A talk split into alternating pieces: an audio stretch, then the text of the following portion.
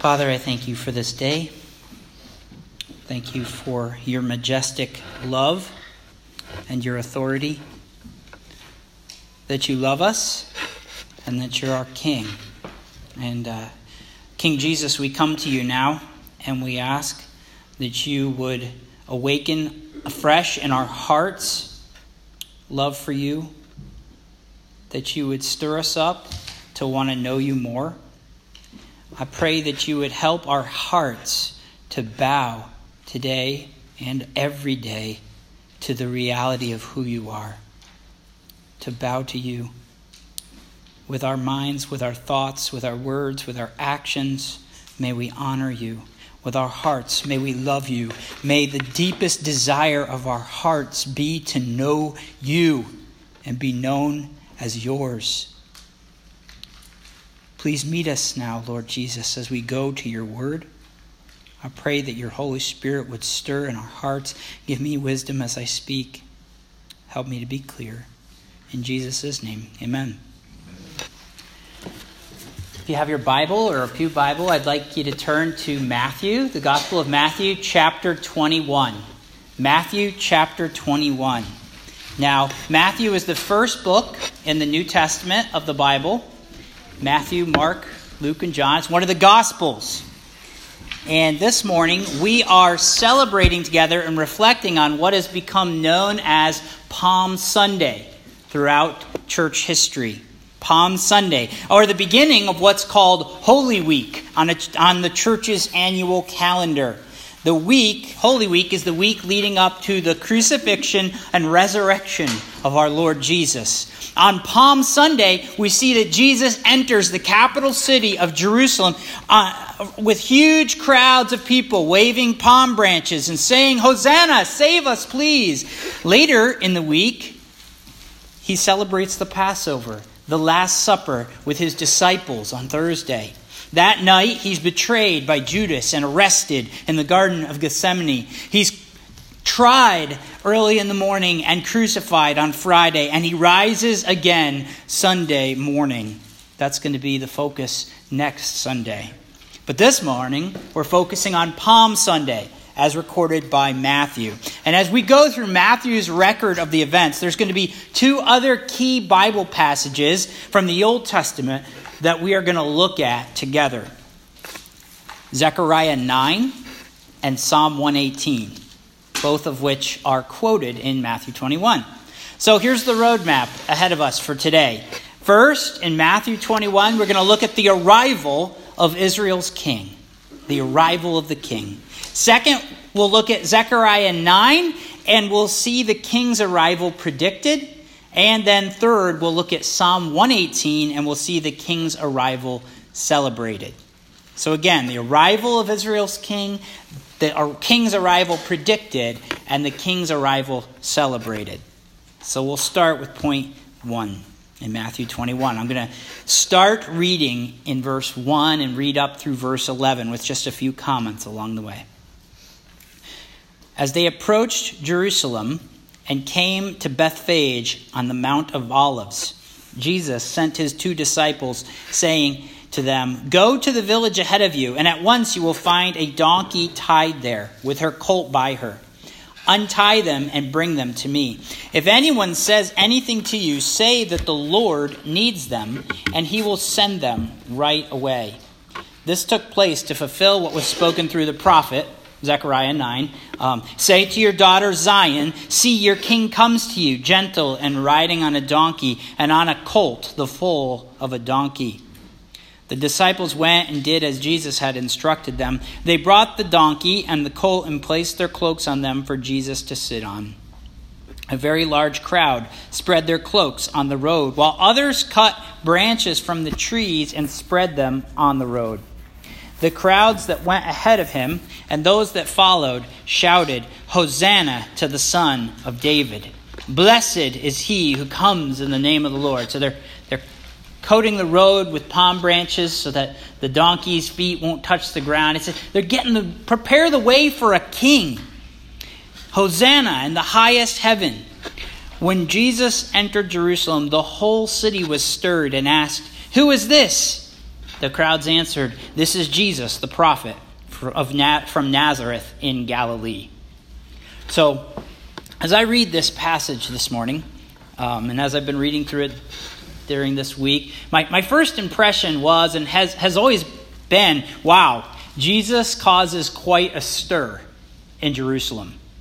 His arrival in Jerusalem, going into the week of his death, was the equivalent of a cannonball in a kiddie pool. We used to try that growing up. Uh, we would bring our picnic table over next to our kiddie pool and we would do belly flops and cannonballs, right? Jesus shows up in Jerusalem and he causes a huge splash. It'd be like the president of the United States visiting Granville, right? Except Jerusalem was at the heart of the nation. It was the capital city of Israel. And Jerusalem was packed with people from all over the empire and all over the region who were getting ready to celebrate the Passover. And here comes Jesus riding in on a donkey. In verses 10 and 11, the whole city is stirred up, and everybody's asking, Who is this? Like, what's this big stir? And the crowds with Jesus and those accompanying him into the city tell them it's Jesus, the prophet from Nazareth in Galilee. And yet, Jesus, he's far more than just a prophet, as the crowd knows. They're, they're following him, and they're saying, Hosanna to the Son of David and they're singing songs of celebration from Psalm 118. Now, Here's something you must know about Jerusalem to be able to begin to understand this triumphal entry story and why the people were so excited. Jerusalem was the capital city of the nation of Israel. It was ultimately the city of the Davidic kings, the kings in the line of David. Years before, in the book of 2 Samuel, chapter 7, we learn that God had made a huge promise to the first king David one, that one of David's sons would come and would be the long awaited Messiah for the Jewish people in 2 Samuel 7, verse 14 and following, he, God says that he would be called, the son of David would be called God's son. I will be a father to him, and he will be my son. He's going to reign on an eternal throne. Later passages of the Bible develop this and say that this Davidic king, he's going to lead a new exodus from God's people. He's going to be a king on an eternal throne. All nations are going to be blessed through him, they're going to bow down before him. He's going to bring peace and blessing to the whole world. He's going to reign from sea to sea in righteousness and justice. And we could go on and on and on about all these promises. The whole Old Testament of our Bible literally vibrates with these hope filled expectations and promises that all hang on the coming of this king, this son of David. And now he's come. Jesus, the son of David, has arrived. And as he marches into Jerusalem, expectations have never been higher. At that moment, the throne in Jerusalem was empty, and it had been empty for a long time. David's throne was empty. Rome was ruling Israel, the brutal Roman Empire. And before that, it had been a whole host of people the Greeks, the Persians, the Babylonians, the Assyrians. There, Israel was a mess because of their sin. They needed the Davidic king to come, and they thought he was coming here to throw down the gauntlet, defeat Rome. But as we'll see in a few minutes, the Jews are in for a bit of a letdown. We'll see that especially next week. Um, well, I mean, I mean, Good Friday, where their king is crucified. There's the Jesus we want, and there's the Jesus we need. The Jews want a Savior who will save them from Roman oppression and who will have the slogan, Make Israel Great Again, or something like that. But Jesus is a Savior whose salvation goes far deeper than salvation from the Roman Empire. It goes right to the heart of their problem sin. One day, when Jesus returns, he will bring peace to Israel and to all nations. But in his first coming, Jesus comes to bring peace between humans and our Creator, God, by dealing with our sin problem. The nation of Israel was deeply flawed, deeply sinful. but no more sinful than we are, according to the Bible. And we see this in the very next section of Matthew. There, Jesus' triumphal entry in verse 12 and following, it lands him at the temple of Israel. The temple was supposed to be the holy place in Israel, the meeting place between God and his people. All throughout the Old Testament, we don't have time to develop this or go there, but the, the, the, temple is, and especially the Holy of Holies, is actually pictured as the, the throne of God. It's like his, he, he's seated in the heaven. Heaven is your throne, earth is your footstool. Where's his footstool? The Ark of the Covenant. God is pictured as seated at heaven with his feet resting on the mercy seat on the Ark of the Covenant. The Holy of Holies. This is the picture. Where's God's throne? It's at the temple. That's where he reigns as king. And here Jesus comes to the, the temple and he calls it a den of robbers. And he starts throwing tables over. The people had made the holy place into a place of thievery. The religious leaders had, the good people in the words of the prophet Malachi, the Lord who they were seeking would suddenly come to his temple. Yay, the Lord's coming, Hosanna! And he would be like a refiner's fire, and he will purify his people. Jesus has come to town as Messiah, yet he's not the Messiah that the Jews were expecting. He was the Messiah that they needed. They had a heart problem far greater than a Roman problem. And Jesus was the Messiah that Zechariah the prophet had told them about so long ago. And that brings us to the second point of the message this morning. The king's arrival predicted in Zechariah 9. What's this whole riding in on a donkey thing? Zechariah 9, verses 9 to 10. The prophet Zechariah writes Rejoice greatly, O daughter of Zion. Shout in triumph, O daughter of Jerusalem. Behold, your king is coming to you. He is just and endowed with salvation, humble and mounted on a donkey, even on a colt, the foal of a donkey. I will cut off the chariot from Ephraim and the horse from Jerusalem, and the bow of war will be cut off, and he will speak peace to the nations, and his dominion will be from sea to sea, and from the river to the ends of the earth. Now, now I hope you understand a little bit more of why the Jews were freaking out when Jesus comes riding down from the Mount of Olives on a donkey.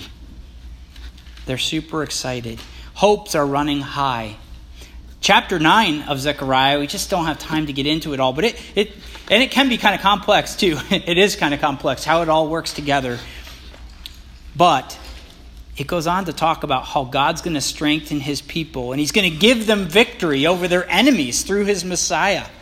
The Jews, though, in Jerusalem, they thought that Jesus, God's Messiah, was about to help beat the bad guys that they perceived as their enemies in that day. I mean, they're thinking a Messiah coming down from the Mount of Olives to Jerusalem, a Messiah who can raise the dead. I mean, you have an invincible army if your general can raise your dead soldiers to life, right? I mean, Rome has no chance against a king who can raise the dead. You'll never run out of soldiers. Zechariah 9 concludes with these words the Lord their God will save them in that day, as the flock of his people. For they are the stones of a crown. They're like the stones of a crown, sparkling in his land. So, again, according to Zechariah, God is going to be like a shepherd to Israel, and he's going to save them. How? He's going to save them as a king, riding on a donkey into Jerusalem. All this is true and the Israelites were getting excited. But there was a lot more about Zechariah's prophecies that the Jews of Jesus' day would have done very well to pay careful attention to. In Zechariah 9 to 14, the phrase on that day shows up again and again to refer to a future day when God would save his people through the Messiah. So on that day, this is going to happen, and on that day, this is going to happen, and on that day, this is going to happen. And and as we've talked about before, I know from the pulpit here, that the, the prophets get a lot of mileage with this whole idea of the day of the Lord, the day of salvation. They pile a lot of things in there. Jesus is going to die for the sins of the people on the day of salvation. Jesus is going to defeat all their enemies on the day. The, the day of the Lord is basically summary, a summary for the days of Jesus the days of the Messiah. It refers to the times when he first walked the earth all the way up to when he returns. And the timing of these prophecies can get a little fuzzy. Which comes first? Which comes after? The prophecies often blend things together that will take place during the first coming of Jesus and the second coming. And they kind of speak of them all jumbled together. And we don't get it clear until Jesus comes. Yes, God will deliver his people from their enemies in Zechariah 9 and Zechariah 10 and Zechariah 12. There is deliverance coming.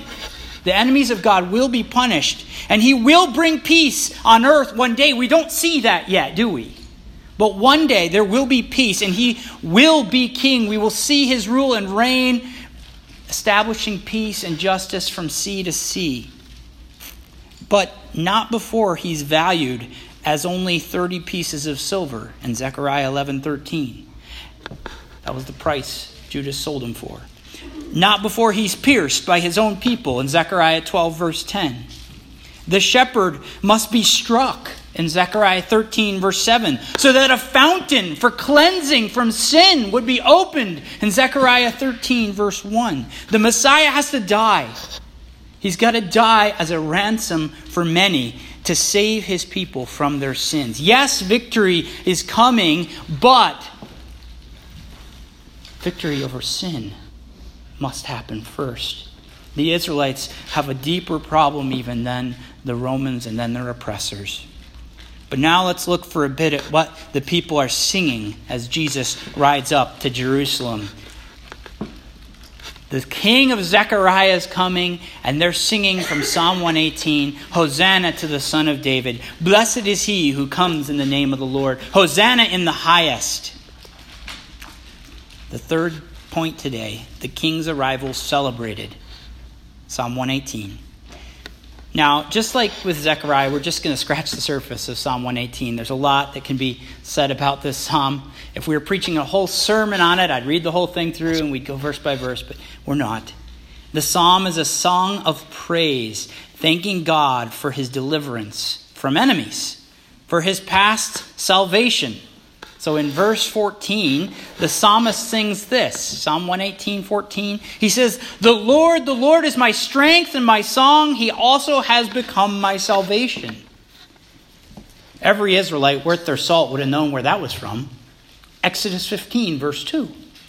They're delivered from Israel, Egypt in a miraculous way. And they stand on the banks of the Red Sea as the waters have gone back over the, the Egyptians, and they sing a song celebrating their deliverance. The Lord is my strength and my song, He's become my salvation.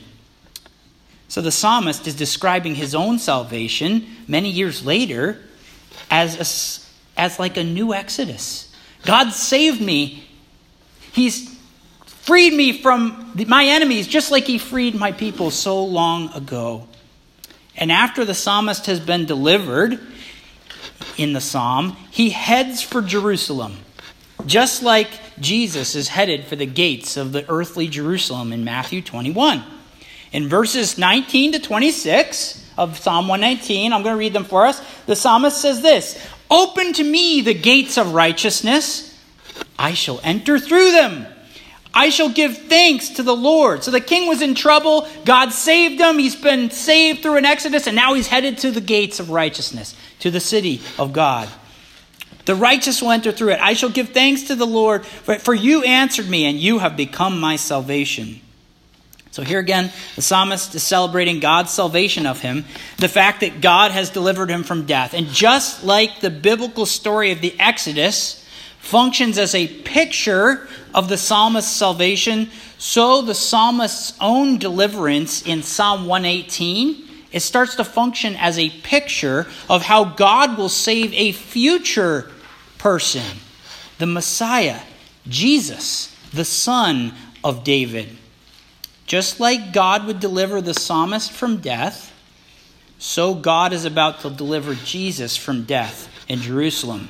He'll raise Jesus from the dead. And after Jesus' deliverance, just like the psalmist, Jesus is going to enter the gates of the true righteous city. Not the earthly Jerusalem that the psalmist entered, but that Jerusalem wasn't very righteous. You know, think about it. Uh, open the gates of righteousness, I'll enter through them. Jesus, it doesn't quite fit the Jerusalem that Jesus is headed towards, does it? Jerusalem is not a righteous city, tragically. But the Jerusalem above that Paul talks about in Galatians 4, that John the Apostle talks about in Revelation 21, that heavenly city is a righteous city. There is a Jerusalem above that this the earthly Jerusalem is only a shadow of, a picture of. And there Jesus will ascend after his death, after his exodus, his salvation from death. Jesus, he actually calls the cross an exodus in uh, the Gospel of Luke. Jesus, when he's saved from the cross, uh, from the cross through resurrection from the grave, he'll enter the gates of the righteous city, but not Jerusalem. That city killed him. He'll enter the new heavens and the new earth. And in that heavenly city, Jesus is going to sit on a throne at God's right hand, on David's throne. The things of earth, the temple, Jerusalem, they're shadows, in the words of Paul. Shadows are copies of the things above. As David said about Jesus in Psalm 110, he said, The Lord said to my Lord, Sit at my right hand until I make your enemies a footstool for your feet. But before Jesus goes and sits on the throne in heaven, before he ascends the gates of righteousness, before he enters the heavenly Jerusalem to sit at God's right hand, he's got to be rejected in the earthly Jerusalem. In Psalm 118, the psalmist goes on to speak of that rejection in verse 22. He writes, The stone which the builders rejected has become the chief cornerstone. The Old Testament idea of a stone being rejected by the builders, a stone they're like, ah, this doesn't fit. We'll toss it out. That idea is regularly applied to Jesus in the New Testament. Again, we don't have time to, to develop this whole theme, but the Messiah, he's a stone. He's, he's like a stone rejected by man, but he becomes the cornerstone of a new temple, in a new Jerusalem, in a new creation, which will come down with Jesus to earth one day when Jesus returns. That's what John says in Revelation 20. I saw a new heavens and a new earth and a new Jerusalem decorated coming down from the sky. It is a city that Jesus is preparing for all who trust him, and he will bring it one day. This is the day when he returns. And then the psalmist says, This is the Lord's doing. It is marvelous in our eyes. This is the day which the Lord has made. Let us rejoice and be glad in it. You ever heard that song, the kids' song? This is the day this is the day. It's from Psalm 118. It's not just talking about the day you get up, it's talking about the day of the Lord, the day of salvation, the day when Jesus comes. We beseech you, O Lord, verses 26 and 27. O Lord, do save. That's Hosanna. Hosanna, Lord. We beseech you, O Lord. We beseech you, do send prosperity. Blessed is the one who comes in the name of the Lord. We have blessed you from the house of the Lord. So that's the verse that the people are singing. Again, the people in Matthew 21. They're singing, Blessed is the one who comes in the name of the Lord. We bless you from the house of the Lord. Again, in Psalm 118, there's a blessed one here who enters the, through the gates of righteousness, the city gates of Jerusalem, and he will bring the salvation of God. And in Matthew 21, they're crying, Hosanna. Save us, please, as the righteous son of David heads for the city gates of Jerusalem. We bless you from the house of the Lord, which is where Jesus heads next in Matthew 21. So here we see again the people of Israel, they're celebrating Jesus as the one who comes in God's name, as God's Davidic king to save them. And then Jesus shows up at the house of the Lord, the temple, and he brings judgment. Because the temple and all the priests, they weren't serving the Lord anymore. They were serving money. They were making the place a market, not a house of prayer. It had become a citadel of sin and not the house of God. And so the temple will be replaced by Jesus and the temple that he is bringing. The temple made up not of stones, but of living stones, of believers who put their trust in him. Jesus replaces the temple with you and I if we trust in Jesus. The resurrected Jesus then ascends to heaven, where he is preparing for us a city, the New Jerusalem, and one day he will return, and heaven and earth will be one. The Jews, they knew that they needed a Savior, but they didn't yet understand who Jesus really was or how their king would save them. They didn't realize their temple had a big problem. The sacrifices there could never take away sins. They needed a Savior to come and die for their sins. The temple had a huge problem. Their hearts were not right with the Lord. They needed a Savior who could come and change their hearts as well. And so Jesus, He came. We'll look at that Friday night from Zechariah 12 and some other passages where Jesus comes and dies as a ransom for the people paying for their sins, defeating their greatest enemy of death. But I want to conclude our time together in the Word this morning by focusing on how similar we are to the Jews of Jesus' day. You see, many of the Jews, they were super excited about Jesus' coming, right? Because the Pharisees weren't. They'd already written him off. But many of the crowds were super excited. They'd had high hopes about what they thought Jesus was going to accomplish for them. They even had all kinds of Bible verses, right, that they thought proved Jesus would come and be the Jesus they wanted him to be, not die for their sins. We don't need that. We want him to fix the problems we see, like Rome and the oppression that we're under. They wanted deliverance from their enemies. But their greatest enemy, again, was not the Roman legions. Their greatest enemy was their own sinful hearts. And it's the same for us today. You see, for each one of us, okay, there's a temptation to believe in the Jesus that we want and not the Jesus who is. And as a church who wants to preach the Bible, our deep desire, my deep desire, is to use my sermons, Brian's to use his sermons, to use our singing and our teaching to hold forth to all of us each week the real Jesus, who he really is. And so, what I want to do right now, I want to focus on three things that people sometimes want out of Jesus. Three things that people might try to um, come to church for or approach Jesus for for a while or even for their whole lives and yet still miss the gospel about who Jesus really is and why he came. First, there is a whole host of people, and, and I want you to know I'm not like staying here like thinking of you guys. I'm just saying the church in general, okay? If this applies, if anything applies to you, turn to Jesus. That's the point of bringing these reasons up. But I've been a Christian for a long time. I've been going to church. I've seen so much of these, these things. And um, pe- people who want Jesus to be something for them that he's not. And so, first, there's a whole pe- host of people who come to church to find salvation from the effects of sin or the hardships of life in this broken world. Okay? Life hurts. I think we can all agree on that. And the longer you live, the more life's going to hurt. and, and people see that Christians have something.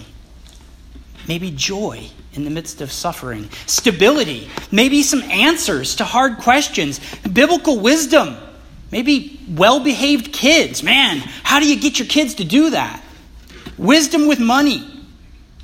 Christians say they learn those things from Jesus and His Word. And so people who feel they need help and in any of those areas, or many more, I'm not mentioning here, like addiction, or you, you could go on and on. People have problems, and they see Jesus as the solution, or Christianity as the solution to their, their problems. And so they might come to church to see if the Bible can help them out. They come to a, a church, they come to a class offered by a church, um, maybe a great class with, with good biblical teaching, and they learn helpful things. And, and one of at least four things will happen next. So whether they come to a class or a church service or just talk to Christians about Jesus, first, they might try it for a little while, and if they don't see results, then they just walk away from Jesus. Been there, tried that. Time for a counselor, time for a drug. Pain from a life broken by the effects of sin done to us and sins that we've done, that kind of pain, it might get us to listen to Jesus for a little while, but until it turns into pain over the state of my heart and a deep desire for forgiveness and for a relationship with Jesus, I'm never going to truly understand the gospel. I'm never going to really understand why Jesus came. I just Jesus fixed my problems and if it doesn't work then you're not a good savior. But if you know that your greatest problem is sin and you realize that Jesus truly forgives sin and you're broken over it, he's always going to be a beautiful savior no matter what you go through. The second thing that sometimes happens is that people try Christianity for a little while and they do see results from trying these Christian morals. And they say, wow, my life is so much better now that Jesus has taught me these things. And then they go their merry way. Jesus helped them achieve their goals of stability, and uh, he's in their back pocket if they need him in the future. Go to church? Why would I need that? Just like Jesus, church is there to help me feel better if I'm in trouble again. He's, Jesus is like a drug in my medicine cabinet right next to Prozac. I'm going to go to him when I need him.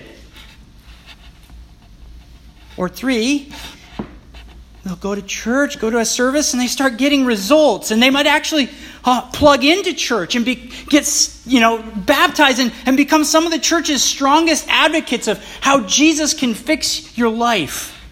I was a mess. Look what I look what my life was like, but look what Jesus did.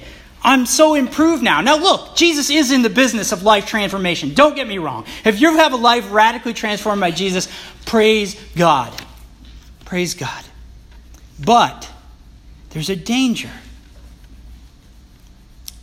We can clean up our life through rules and through biblical wisdom and completely miss the gospel that Jesus forgives us from our sins. If you only, so, you know, folks can become great advocates for biblical principles. If you just try Jesus, stick to his methods, do the rules that Jesus gives, and you'll have a better life. It's like, try this drug, it'll help you. It changed my life. You'll never be the same. Many times, you know, these folks really do have a relationship with Jesus and they just need more help understanding. Like, go to the deepest issues too. Don't forget the deepest problem. But sometimes we're just moralists trying to improve ourselves with little Jesus instead of Christians trusting in the grace and love of Jesus. Jesus isn't a drug that you try to help improve your life, He's a king that you bow to forever. Jesus' laws, his word, it's not multiple choice. Following him isn't like some self help class. I take some, leave some. No, it's a zero sum game. Jesus demands your everything. Take him or leave him. You're for him or you're against him. Do not dabble in Christianity. He laid, he's a savior. And he's offered us his everything. But he demands our all as well. So, classes to help people in practical ways, sermons with biblical wisdom, they're important. but we need to know their limits. Just like all the letters of the New Testament, we've got to root all the rules of Jesus and living life his way. We've got to root it in the gospel of Jesus. We love him because he first loved us. We serve him because he served us his life. We show grace to others even when they don't deserve it because he showed us grace when we didn't deserve it. We forgive people because we've been forgiven. We hope because we know his promise to bring a new creation does not fail. And the fourth thing that sometimes happens is that an individual finds some measure of help following Jesus and listening to sermons, and they start coming to church and they start getting involved, but then everything in their life hits the fan. And life gets really hard again. And they say it didn't work, it wasn't real. The reality is, they believed a lie about the Christian life that everything would get better. Sometimes it doesn't. Sometimes it gets you killed, depending on where you live. Christianity was just like a passing fad, like a diet you try for a little while and then give up after a few months. Jesus isn't a diet, He's the bread of life, He's living water for those who are fainting with thirst. To know Jesus is to live truly. So those are that's a category of responses to Jesus where we're coming to him for, for felt needs, but we, we aren't broken over our sin and our greatest need. The second reason people walk into the doors of a church is because they want Jesus to help them accomplish their goals. Growing up, I saw this a few times uh, in our, our home church. You know, a girl, godly Christian girl, would meet a young guy who totally didn't love the Lord, and all of a sudden he'd be in church. Why? He wanted her. He didn't want Jesus. Oh, he might put on a good show for a while, raise his hands, sing songs loud, okay? But deep down, his real motivation was what he thought that Jesus could get him, not Jesus himself. Now, I know a dear brother in the Lord, Joel Sears. We rode in the car with him together, together yesterday to a men's conference. Joel Sears was that guy. And Jesus got him. because Jesus can Jesus can go around our twisted motives, right? He, he came to church after Debbie, this beautiful Christian girl, and Jesus saved him radically, and he's still following Jesus, and his six kids love the Lord. I mean, Joel Sears is a testimony to the grace of God, but far more often, that doesn't happen. And I feel like I can say that from lots of experience. Another example would be a politician who knows. I mean, look, any politician worth their salt knows that it pays to be just a little bit religious, right? date some sort of church for a little while because you'll get the evangelical vote or the Catholic vote. I mean, you can just read through the history of American politics. Atheists don't get elected in general. You know, they're, they're at least somewhat religious. It's you know, it's it's um, a good idea. Jesus isn't the king on the throne of their life. No, he's just a pawn in their game of life. A more subtle version of this might happen when people attend Bible college and become leaders in the church, all because they want to use the knowledge about the Bible and about Christianity to get them in front of people in positions of influence and control. That motivation can be really sneaky. You know, I battle it in my own heart. Why do I want to be a pastor? Be really honest. I think growing up, I would tell people I wanted to be a pastor at the age of 12, 13, 14. Oh, wow, you're such a godly young man. You know, the buttons bursting off. Filled my head with pride. I'm not saying people shouldn't have encouraged me. I'm just saying it was an arrogant motivation, but it was mingled with grace. God did have a call on my life. But are we trying to use the church to get something we want? The praise of man a feeling of being a good person. Others might try Jesus a little while because, you know, they want the benefits of a church family. people who are always there for you, sign me up. That might work for a little while, but guess what? Family hurts you. You ever been hurt by your family before? I have. Church families, we can hurt each other. And if Jesus isn't the reason that you're a part of the church, if you're not a part of the family of Jesus because of Jesus, then you'll be tempted to leave, to give up when the perceived benefits of being connected to the church fail. We could go on and on, but I just want to tackle the, the third final error that I see as, as quite tragic. A lot of people, I think, come to Jesus because they've been intellectually convinced in their heads that they need Jesus to get them out of hell. Okay, Jesus will get me out of hell. He's real. They, they believe he really did rise from the dead. You proved it. I, I, I believe you. I believe God created the world. That makes sense. I'm intellectually convinced. So I better believe in him because I don't want to go to that place. But they have no interest in the Savior who intends to get the hell out of their hearts. And I mean that very seriously. James in the New Testament says that our tongues are could can be set on fire by hell.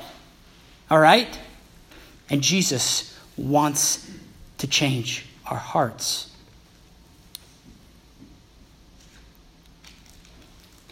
He doesn't want our hearts to still love sin. He wants us to be convinced that we need change in the deepest core of who we are. But many have become convinced. Again, the Bible's true. The resurrection happened. I'll hedge my bets. I'll bet on Jesus because then I get a get out of hell free card in my pocket, pocket and I'm good on Judgment Day. No, Christianity is not just intellectual assent to a few facts about Jesus. It's trust in Jesus. It's love for Jesus. It's worship of Jesus. And so I want to ask you, as I've been asking myself this week as well why am I a Christian? Why am I a Christian?